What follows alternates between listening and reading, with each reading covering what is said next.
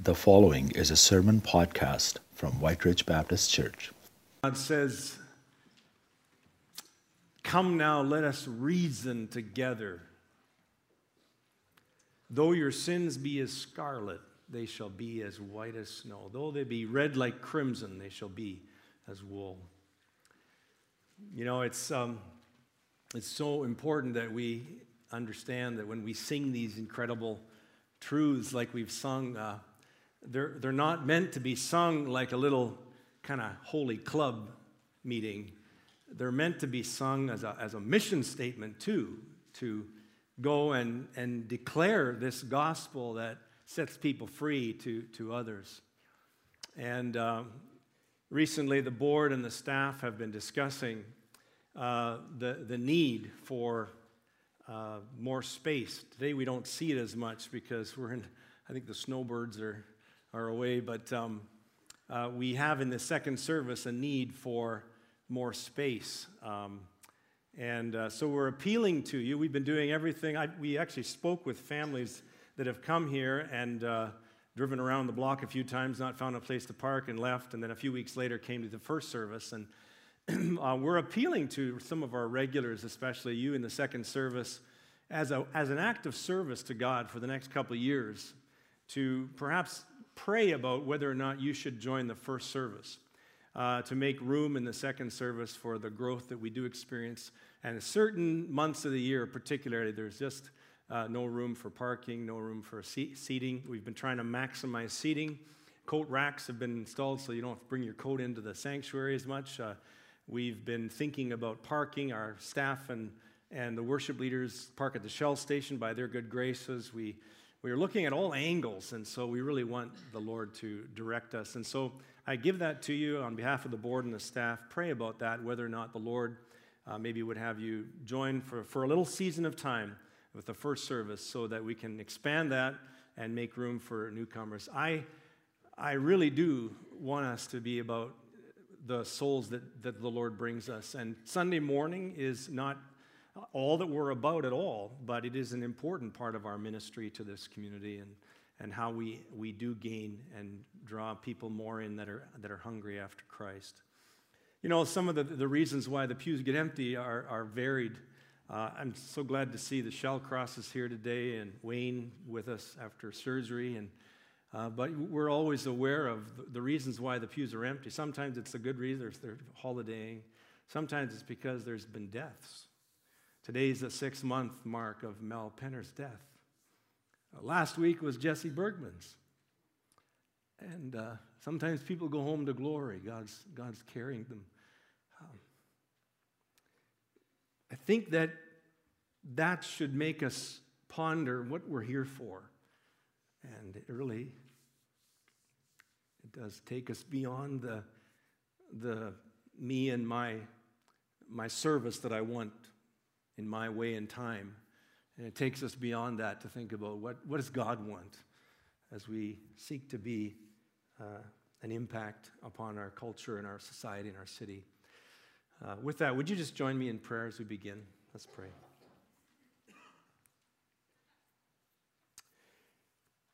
Lord God, if you bring us more souls, we want to be faithful to nurture them to become disciples of Jesus Christ. And Lord, I know that sitting here this morning are people that in the last five years or so have come to Christ.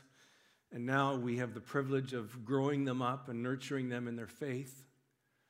And Lord, uh, some just come off the street, no, no human connection, uh, some are, for different reasons, just looking to fill that void in their lives. Others we have been nurturing in friendships at our workplaces, in our neighborhoods, and we invite them to join us on a Sunday morning. But Lord, we just really want to be faithful with this Sunday morning thing that we have the opportunity as we worship to you, as we as we gather together to hear your word and be equipped. Lord, we want to be faithful with this this morning. And Lord, we ask you to show us what that looks like.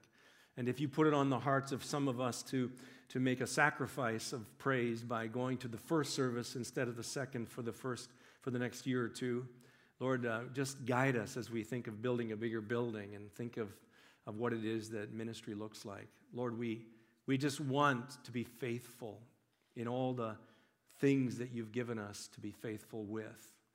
And uh, Lord, today we would ask you to bless those who are struggling, Lord, and those that are grieving, thinking about lost loved ones. We, we ask you to, to bless and keep those that are ailing with physical infirmities and weakness and illness. Lord, we ask you to minister to our souls this day, for you are the one who has, has promised to be that physician of souls that we need and of bodies. We pray your blessing upon us. Open up our eyes, Holy Spirit. Speak through my words. Speak and anoint not only my words, but also the ears of each person and the hearts of each one listening, that we might receive something of edifying nature to live by this week. In Jesus' name, amen. Excuse me. Before we get into the uh, text that I'd like to preach from this morning, I'd like to just uh, do some house cleaning about some of the things that have been surfacing in the fellowship over last recent weeks. There have been various matters that have been discussed in life groups and in, uh, in uh, lobbies and foyers. And so let me just share a few things. Number one, I want to share just a reminder of the scope of this study and this series. The scope of the book that Don Cousins uh, wrote, Leadership, and the scope of this sermon series until Easter is not meant to be some kind of an exhaustive look at spiritual gifting and of how it is that we can all serve the Lord in, in the capacity that we're gifted in. Uh, we just don't have the time to do that, nor does the scripture, I believe, give us an exhaustive study of spiritual gifts. The four passages that we are referring to 1 Corinthians 12, Romans 12, Ephesians 4, and 1 Peter 4 uh, neither do these passages give us exhaustive lists of the gifts of the Spirit because this Holy Spirit is so much more dynamic and unquantifiable that we could not possibly uh, quantify or define the giftings of God upon each individual Christian that He has indwelt.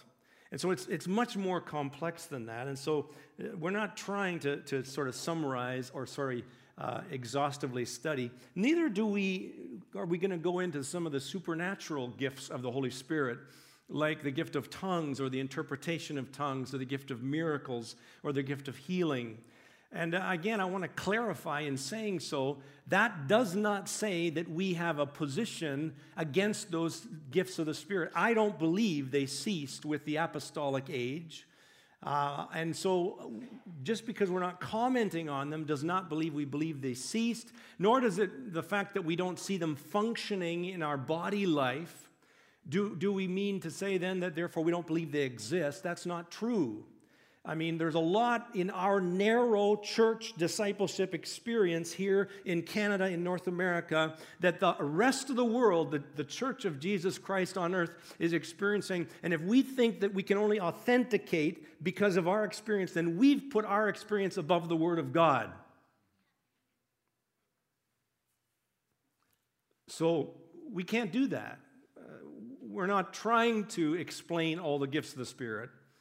I just want us to be clear of what we're not saying and what we are saying in the process of this series. That's number one, scope. The second thing is the spiritual gift assessment that some of you have already taken. There's one found in the participant's guide of Don Cousins' book. There's others that are floating around that are of value and so on.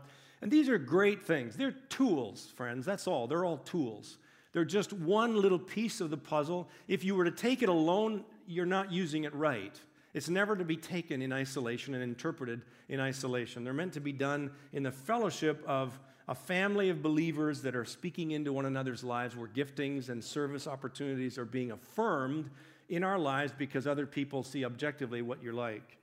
And so I encourage you to take an assessment and look at what your spiritual giftings might be. Uh, but even if you know, you may not, you may take that and you may not arrive at an exact understanding of what your spiritual gifts are. But that's okay. You might come, though, to an understanding of the cluster of giftings that God the Spirit has placed in you for His service. And what I mean by cluster is I'm quoting from um, Timothy Keller, talks about the, the clusters of the spiritual gifts. He says that they could be likened after Jesus Christ in his office of prophet, priest, and king. And if you think about it, all the spiritual gifts that are listed in the New Testament can be identified under a prophetic giftings. That's more the thing like I'm doing right now. It's the speaking gifts. It has to do with uh, preaching, teaching, evangelism, articulating truth. That's the prophetic giftings. The, the priestly giftings have to do with the care of the flock, the heart and hand kind of giftings, the gift of caring, shepherding, serving, helping.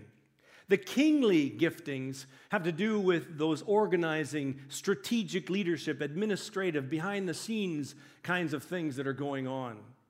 And so if you think about your own life, you probably may not you may not understand your exact gift, or gifts, but you can certainly understand the cluster of giftings that God's placed you. You think, well, I'm, I'm just not that administrative type, you know, or I'm, I'm, I know I'm not meant to be up front teaching, or, and so on. You, you probably know. That's a good start, and, and continue to take the steps in that direction.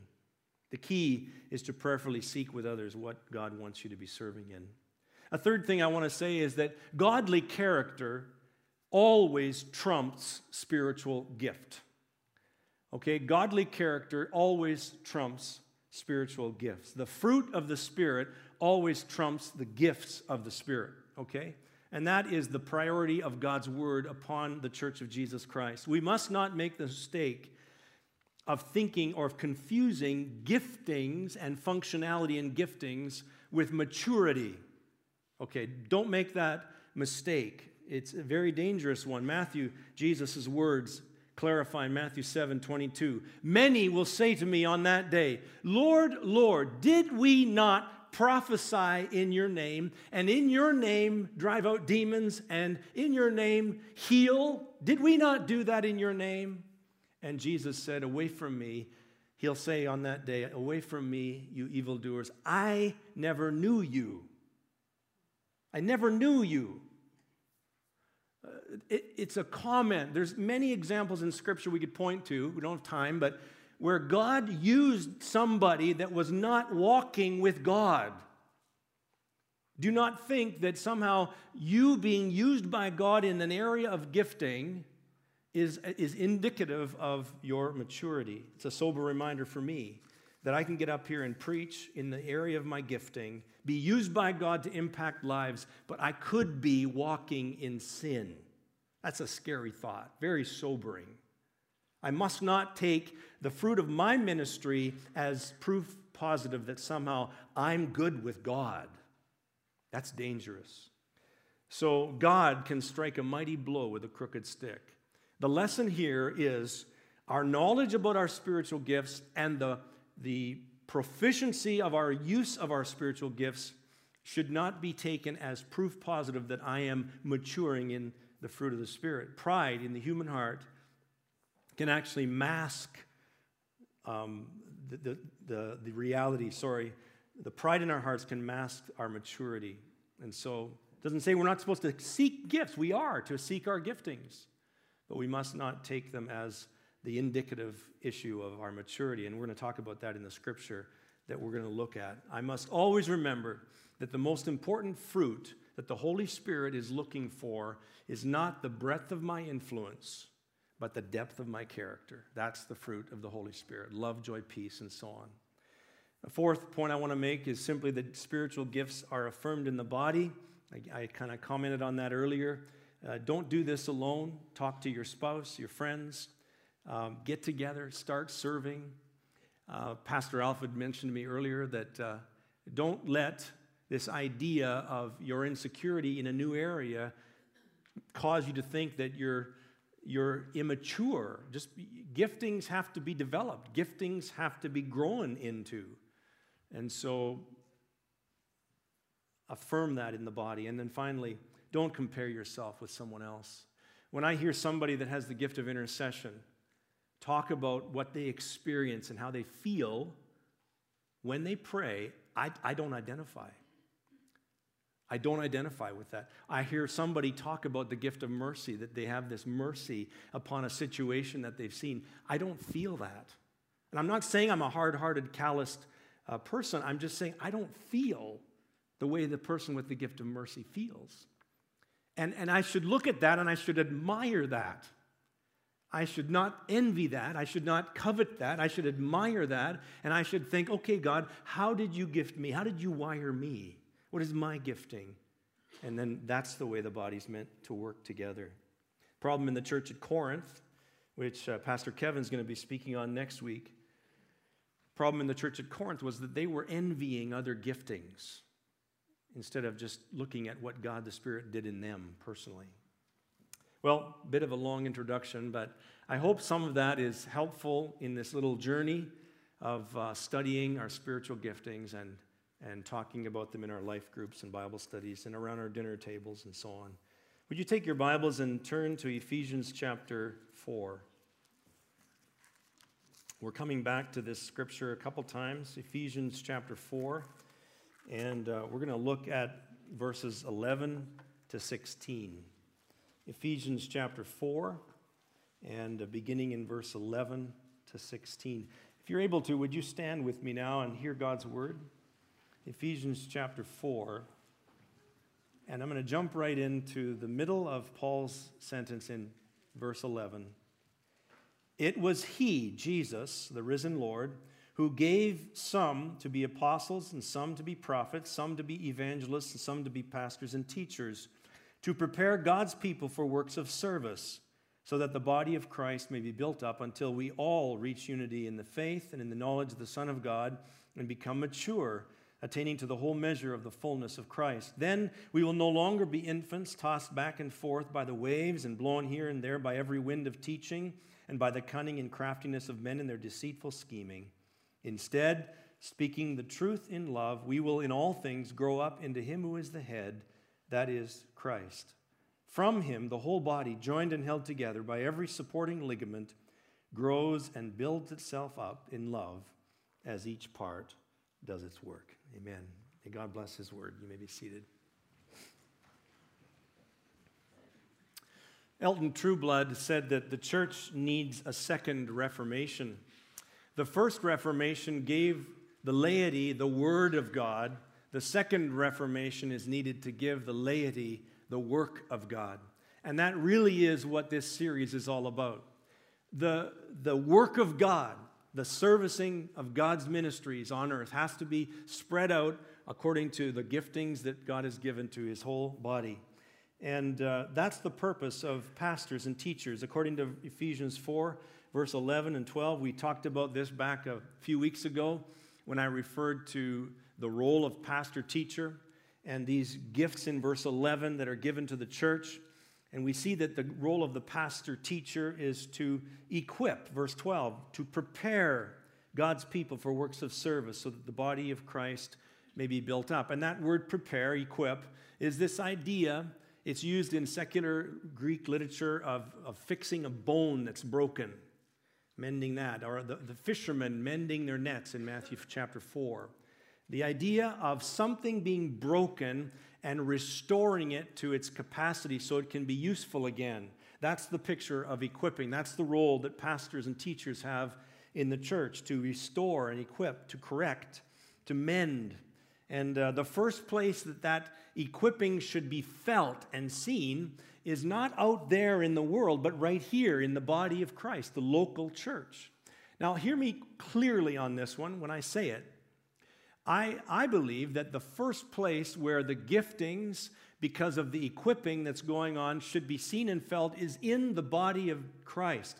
That does not mean that I'm saying that you couldn't use your gift of the Spirit outside in the world somewhere where you're going to be ministering outside of the local church. But be careful that you don't bypass the local church without thinking about where maybe God has you to plug in in the local fellowship. Christina Cooper this morning has been an example to us because she's very involved in our local church. But here is God putting a passion on her heart to go to Romania and to pursue a heart gifting or passion that God's put there. And so, the first place that this redeemed community should shine is, is, in, is in the local church where somebody coming along looking at us is going to say, Oh, so that's what the body of Christ looks like. Oh, so that's what Christians together function like. People using their gifting, meeting each other's needs, and being a healthy community. Because, friends, out there, healthy community often doesn't exist. Unfortunately, sometimes in here, healthy community doesn't exist. But Jesus says you can do better. And to, this morning's sermon is all about that. I'd like to use four words to describe the thought process of Paul in Ephesians chapter 4, 13 to 16. The words unity, maturity, integrity, and community. And so let's think about that. First of all, the first pursuit that Paul mentions is the building up of the body in the pursuit of unity in the faith and in the knowledge of the Son of God. Paul has written earlier in Ephesians 4, verse 3, about the unity of the Spirit through the bond of peace, that we should make every effort to try and attain to that and, and keep it. And then he goes on to talk about the diversity of gifts in the body. And the question that naturally comes to mind is well, how can unity be maintained in the midst of such different groups of people? In the midst of such diversity that we see in any local church, how can we maintain unity? What is it built on? Do we all need to come from the same socioeconomic bracket? Do we have to be all the same uh, culture and nationality, ethnic group? Do we all have to say, have the same language only? Or what is it that causes unity in the body of Christ? And the answer is found in verse 13, where it says that our unity in the faith is measured by our experiential knowledge of the Son of God. Another way Paul puts it in verse 15 when all of us uh, are primarily getting our identity and our functionality and our direction from the head, then we can function in unity in the midst of our diversity. Now, I add the word experiential to the word knowledge that Paul is using, and that's because Paul does that. You see, the most common New Testament word for knowledge is the word gnosis. But Paul, here, as in several other places in his letters, does not just use the word knowledge, gnosis. He uses a little prefix that's called epignosis. And epignosis is a very interesting word. Let me define it according to Kittel's Theological Dictionary of New Testament Words. It says that it is a knowledge more closely tied to perceiving and understanding something by personal observation or experience. So, so this knowledge, this epignosis, is different than just knowledge. John 17, 3, Jesus said, This is eternal life, that they may know you, the only true God, and Jesus Christ, whom you have sent. That's eternal life. Our unity in the faith is measured by our epignosis, our experiential knowledge of Jesus, the Son of God. It's not to know about Jesus, it's to know Jesus. It's not head knowledge, it's heart knowledge. It's not doctrinal understanding, it's experiential understanding of that doctrine. And even though our unity in the Spirit in our common faith depends on the undiluted truth about Jesus historically, it does not stop there. It is rather a personal, intimate, experiential, and ongoing knowledge of Jesus Christ because of his Spirit who indwells us. That's why Jesus used the analogy of the vine and the branches. He is in us and we are in him in a way that is so experientially, organically united that we can't just talk about Jesus without really knowing Jesus. I think that as evangelicals, we can talk the talk, but the walk, the experience can be lacking sometimes.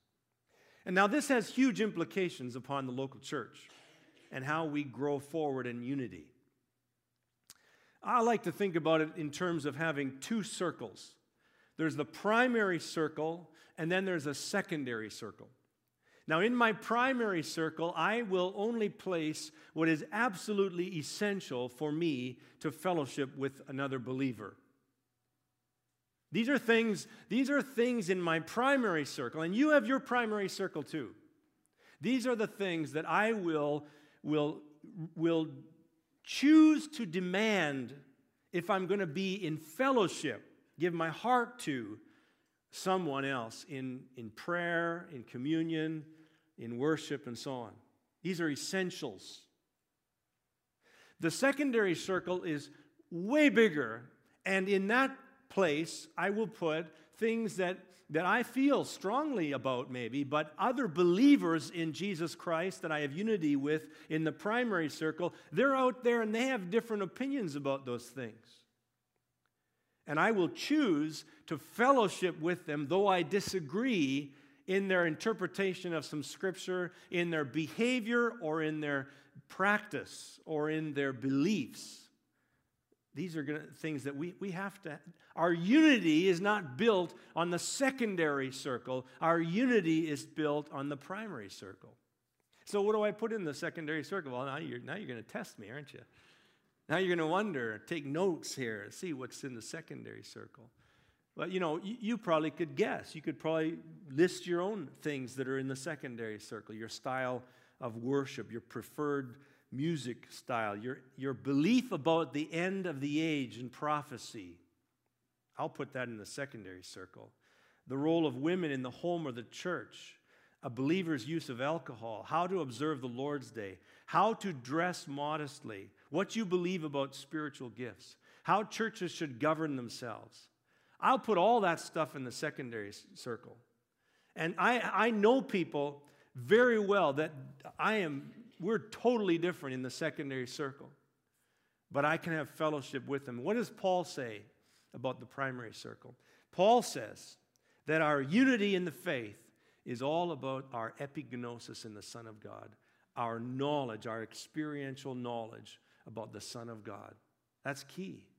That's if we don't have that right, I can't fellowship. I choose not to fellowship with people that don't have Jesus Christ in his place.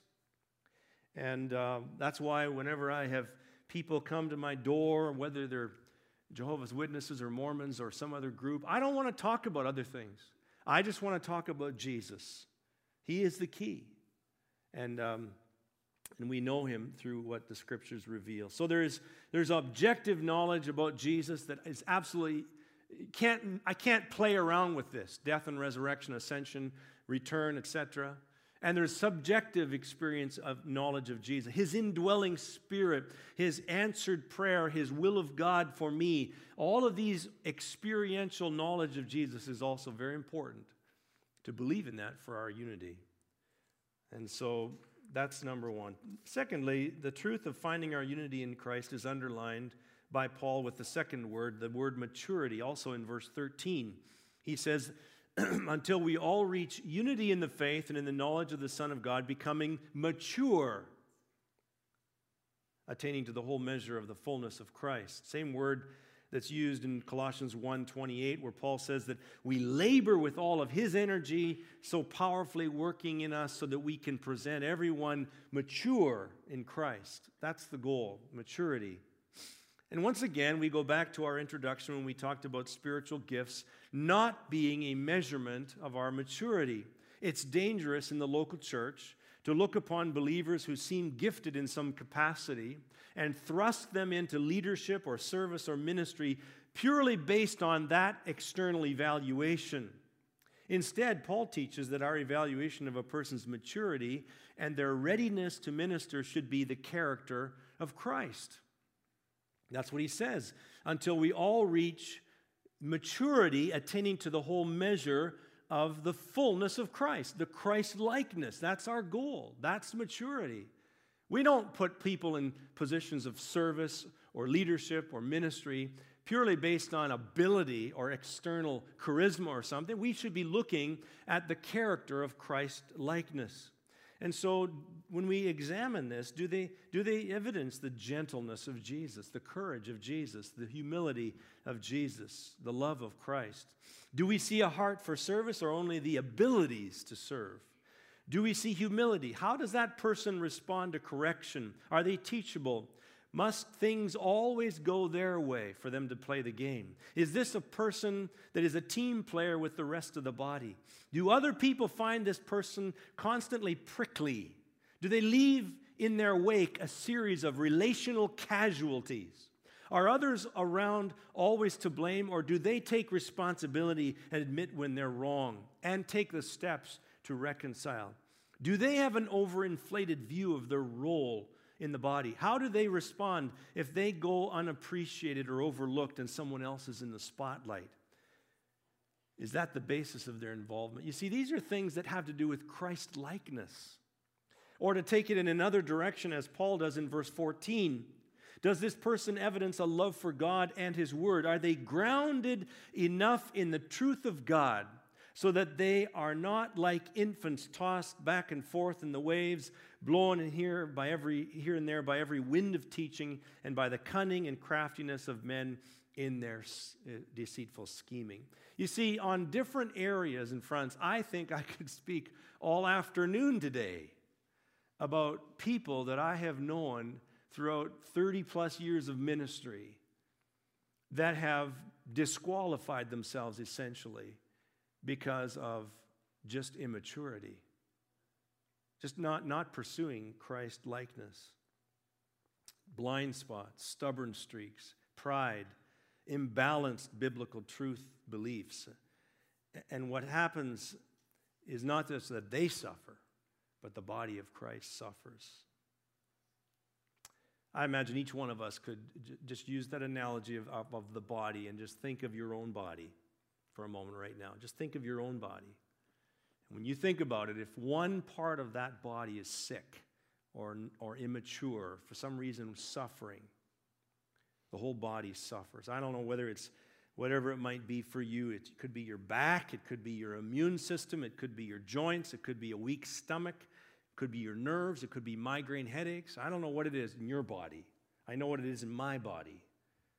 And when one part of the body is suffering, immaturity, weakness, debilitating eh, eh, symptoms, it affects the whole body. Can't do what we're called to do. So, maturity is measured in our growth in Christ likeness. That's the second point that Paul makes. Next, I would like to move on and talk about how to counteract this propensity for us as individuals to be immature. And God has placed us in the body, God has placed us as part of the church to help us grow and address these propensities toward immaturity, to blind spots to not becoming Christ like. He's put you and I together to help us each other do that if we function the way He calls us to. And the way He calls us to is reflected in verse 15. He says that instead of that immaturity, that childlike being tossed all over the place, instead of that, speaking the truth in love, we will grow up. If you're not speaking the truth in love, church, you won't grow up. Do you know what the literal rendering of those three words is? Three words in the Greek text. It means truthing in love. Have you been truthing in love this week? Truthing in love has all kinds of applications, all kinds of places in the body where truthing in love should take place. We're not good at it, we run from it. The natural self tries to hide. We don't want a truth in love because that's vulnerable. That enters the world of re- relational messiness, muckiness. It's, a, it's a not a nice place to be. I'd rather quarantine myself back into the suburbs of my private life and keep you out there, and I will join a church club, but I will not join community. Truthing in love is the only way God says that you'll grow up in your faith, and I'll grow up in mine. And you need me, and I need you to do this, to do it well. Blaise Pascal, I think it was, who said it is, is wrong to promote love at the expense of truth as it is to promote truth at the expense of love. In Jesus, we see love and truth perfectly in balance. And they should be pursued by us as the seamless tunic that Jesus wore love and truth. You will lean one way or the other, and you know yourself. You know whether you're going to lean over toward the love so much that you'll compromise on the truth, or whether you're going to lean to the truth so much that you're going to compromise on the love. You know yourself. But it's truthing in love that you grow up, not, not one or the other. And how does this work itself out? Well, you know perhaps where you need to start. It's, it's going to be in your family, it's going to be in your close, trusted friendships. I don't think God's going to call you to truth and love with some stranger in the local church family. Some people think that this gives them license to confront. I got the gift of confrontation. See, I, I don't think that's the way truthing in love is to start. I think actually, truthing in love means start with your own stuff. Start by talking to that another person about your own fears. Instead of hiding them at home, why don't you talk about how, how, how nervous you are about how your children are going to turn out? Talk, talk about how, how your marriage is not going the way you'd like it to go. Talk about how prayerless your life is. Truthing in love means that you talk about your temptation when you're alone at night and the internet's on. Truthing in love means that you start and you open up your life and, and then let give, give the gift of second. Let them be second. Let them reciprocate and see how the body of Christ gets built up. But see, we run from that. Now, this is one of the reasons why we, we, we believe in life groups. We believe in Bible study, prayer groups, and so on. We believe in fellowship. We don't believe that we can grow strong disciples without healthy relationship. But it requires truthing in love. Let me read to you a quote from um, George Whitefield, who was a leader of the Great Awakening um, a few hundred years ago. He wrote to some of the converts. There's no way he could keep up to shepherding all these people that were coming to Christ in the, during the Great Awakening.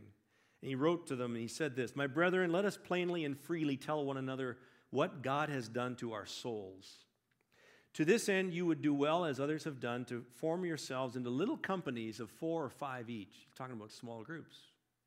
And meet once a week at least to tell each other what is in your hearts, that you may also pray for, comfort each other as you shall require. None but those who have experienced it can tell the unspeakable advantages of such a union and communion of souls. None, I think, that truly loves his own soul and his brethren as himself will be shy of opening his heart in order to have their advice, their reproof, their admonition, and their prayers as occasions require. A sincere person will esteem it as one of the greatest blessings. Ha. Truthing in love truthing in love. Well, let's go finally to the last point, and that is that the last word is community. What is important for us to see is that Christ does not arrive, the church does not arrive at community without first pursuing the three other conditions, okay? The climate control that must be attained in the body of Christ of unity and maturity Unity in the sense of understanding that what's essential is that we both have a faith in and an experiential knowledge of the Son of God. That's what I need unity in. Secondly, maturity in the sense that you and I don't get deceived by other things that might think we're, we're really getting there, but rather it's the fruit of the Spirit. It's the character of Jesus. Christ likeness is the measure of our stature of maturity. And thirdly, this idea that we will grow with integrity when we truth in love with each other in different ways and at different capacities. And that when those three things are pursued, then we can actually have community with each other. The way that perhaps our souls long for. Without those things, like I said earlier, we might be club members together, but we're not community in Christ. And so, what does community look like? Well, verse 16 tells us. Paul says, From him, the whole body, joined and held together by every supporting ligament, grows and builds itself up in love as each part does its work. Community is the unity in diversity and diversity in unity. Community happens when each of us sees the part in the body that we're meant to play and that the body gives us space to play it. Community happens when we respect what someone else is, is, is meant to be doing in the body and we give them space to do it. Don Cousins, in chapter 8 of his book, talks about God being not a user of people, not a taker, but a giver. And he says that God does not make withdrawals from people's lives, God makes deposits in people's lives. And he made, he made the, the biggest deposit in our lives when he gave his only begotten Son, the, the Lord Jesus Christ, to give us salvation. And He made another huge deposit in our lives when He gave us the Holy Spirit who would indwell us, the Spirit of Jesus, to be with us forever. And then, along with that Spirit, He gave us this third huge deposit when He gifted every believer with this ability to actually serve His kingdom and build up His body. And so, the question that I want you to think about is that's the way God intends you to make deposits in the lives of others. God wants you to be a giver, not a taker. God wants you to make deposits, not withdrawals, in the lives of those around you. So, the question that we conclude with is, is who are the people in your life where you're making deposits, not withdrawals? How is the Spirit of God using you? And, and how are you depositing? Because that answer to that question should align with your spiritual gifting. Let's pray. Could the worship team come? Let's pray together.